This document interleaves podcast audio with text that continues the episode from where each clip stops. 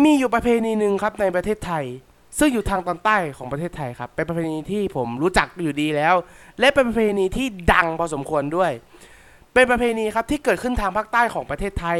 มาเลเซีย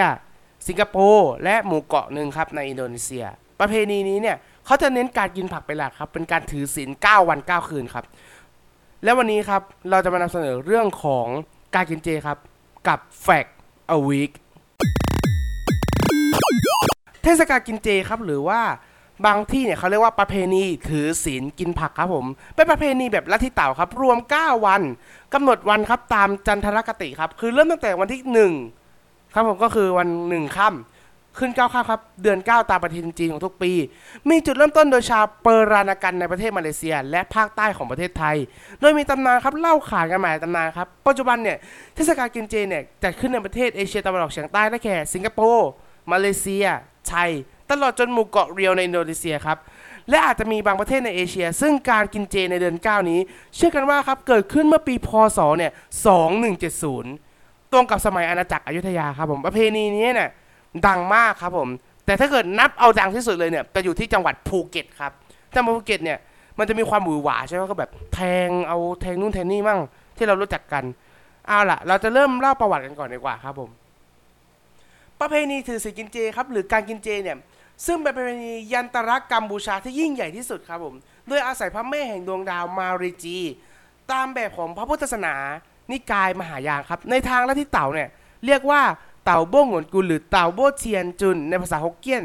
เป็นศูนย์กลางสมมติของพิธีศักดิ์สิทธิ์นี้ครับผมมักอินตามประวัติผูกติดอยู่กับฝ่ายตำนานเทพแห่งดาวนพเคราะห์มากกว่า ซึ่งเป็นศาสตร์แห่งลัทธิเต่าต่อมาครับเมื่อพระพุทธศาสนาเนี่ยเผยแพร่เข้าสู่เมืองจีน นับจากนั้นต้นมาครับผม เมื่อพระพุทธศาสนาเจริญขึ้นครับ จึงปรากฏตำนานความเชื่อที่ผูกโยงกับพระพุทธเจ้าเจ็ดพระองค์และพระโพธิสัตว์อีกสองพระองค์ครับ เรียกว่ากิ่วอ้วงฮุกโจในภาษาจีนแต้จิ๋วครับผมเนื้อคติความเชื่อในประเพณีของชาวจีนเนี่ยโดยเฉพาะลัทธิขงจื้อครับผม ซึ่งในในเรื่องของบรรพบุรุษและความกตัญญูบรรดาบูรพกษัตริย์ครับผมที่เคยอุทิศตนเพื่อประชาชนเนี่ยมีความเจริญโดยใช้หลักเมตตาธรรมก็จะเป็นบุคคลผู้ได้รับการสรรเสริญจากประชาชนครับ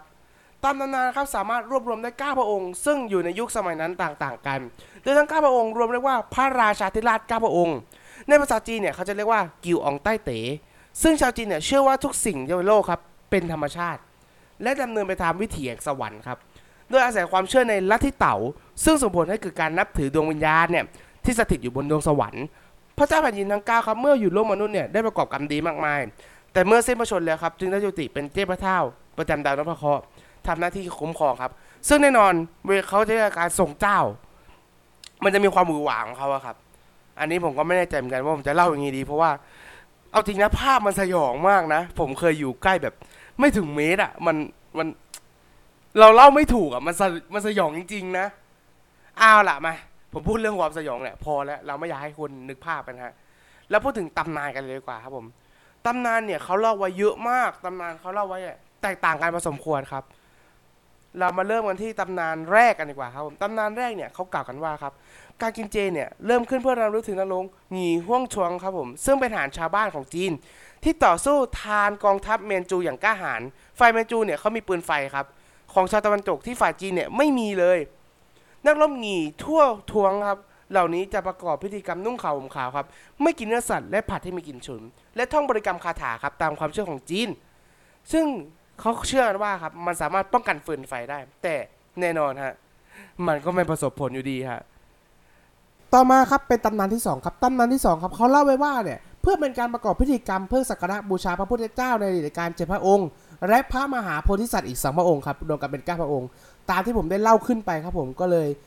สักการะกันนะครับ ซึ่งเก้าพระองค์นี้ได้แก่ครับ เป็นดาวพฤหัสเคราะห์เนาะที่เรารู้จักกัน พระอาทิตย์ พระจันทร์ดาวอังคาร ดาวพุธดาวพฤหัสดาวศุกร์ดาวเสาร์พระราหูและพระเกตพระราหูนี้ก็คือถ้าจำไม่ผิดน่าจะเป็นยูเรนัสและพระเกตน่าจะเป็นเนปจูน ถ้าเกิดผมเล่าผิดก็ขออภัยด้วยอันนี้ผมก็จำเท่าที่นึกได้ครับผมไม่ได้ซื้อข้อมูลอันนี้ ยอมรับจริง ๆ อะ อันนี้ก็เป็นประวัติสั้น ๆ ครับ ต่อมาครับตำนานที่สามครับ อันนี้ยาวหน่อย พูดถึงศีลกินเจในพระพุทธศาสนาฝ่ายมหายานครับ ที่ปฏิบัติสืบต่อกันมาของชาวจีนเนี่ยในประเทศไทยครับผม เพื่อเป็นการสักการะบูชาครับเจ็ดพระองค์ โห แต่พระองค์นี้คือผมไม่อยากพูดนะฮะชื่อชื่อยาวมาก เขาเรียกว่าเก้าองค์ครับ ซึ่งแน่นอนก็คือจะเป็นการความเชื่อของเรื่องของพระเจ้าอีก เช่นกันครับ ในเรื่องของการถือศีลกินเจครับ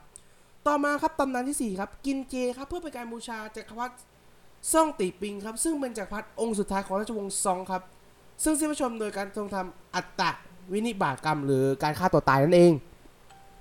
ในขณะที่เสด็จไต้หวันโดยทางเรือครับ เมื่อมีพระชนมายุ9พรรษาครับ พิธีบูชาเพื่อระลึกถึงราชวงศ์ซองนี้ มีแต่เฉพาะในมณฑลฮกเกี้ยน ซึ่งเป็นดินแดนผืนสุดท้ายของราชวงศ์ซองเท่านั้น โดยชาวฮกเกี้ยนเนี่ยได้จะทำพิธีดังกล่าว ก็คือใช้ศาสนาเนี่ยบังหน้าการเมืองครับ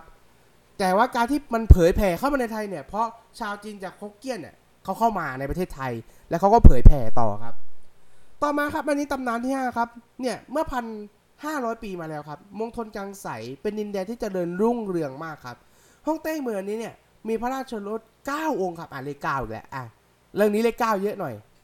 ซึ่งทั้ง9พระองค์เนี่ยครับเป็นเลือดทั้งบุญและบูครับบุญนี่คือการเรียนบูนี่คือทำศึกสงครามครับทำให้หัวเมืองต่างๆเนี่ยยอมสมรวิภักดิ์ครับยกเว้นแคว้นกงเลียกครับที่มีอำนาจเข้มแข็งครับและมีกองกำลังทหารที่เหนือกว่า ทั้งสองแคว้นครับทำศึกกันมาถึงครั้งที่สี่ครับแคว้นกงเลียกครับชนะโดยการทุ่มกองกำลังทั้งหมดเนี่ย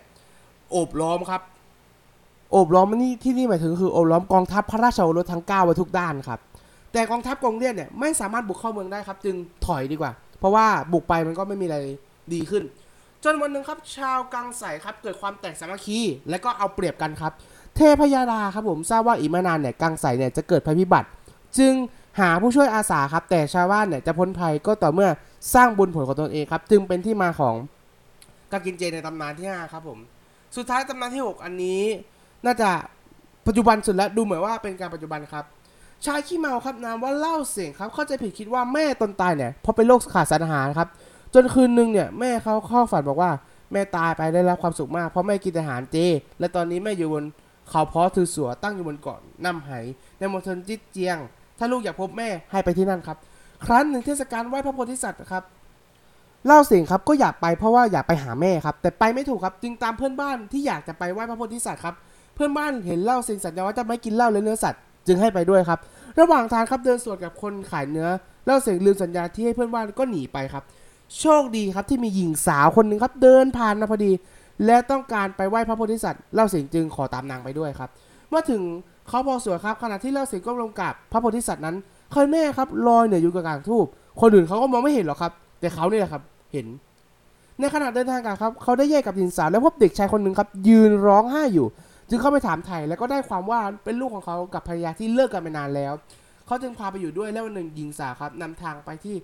เขาโพถือท้อสัวมาขอใส่ด้วย ทั้งสามครับอยู่ด้วยกันอย่างมีความสุข ซึ่งแน่นอนว่ามันก็เป็นอีกตำนานหนึ่งที่ผมว่ามันปัจจุบันสุดแล้วแหละตำนานสุดท้ายเอาละครับ ผมมัวเล่าแต่ตำนานก็อาจจะพ้นกินเจไปแล้วเนาะสำหรับเทปนี้ที่ลงไป แต่ว่าถือว่าเป็นประวัติเล็กๆ น้อยๆครับที่เราได้รู้จากกัน ซึ่งใครที่แบบไม่ได้เป็น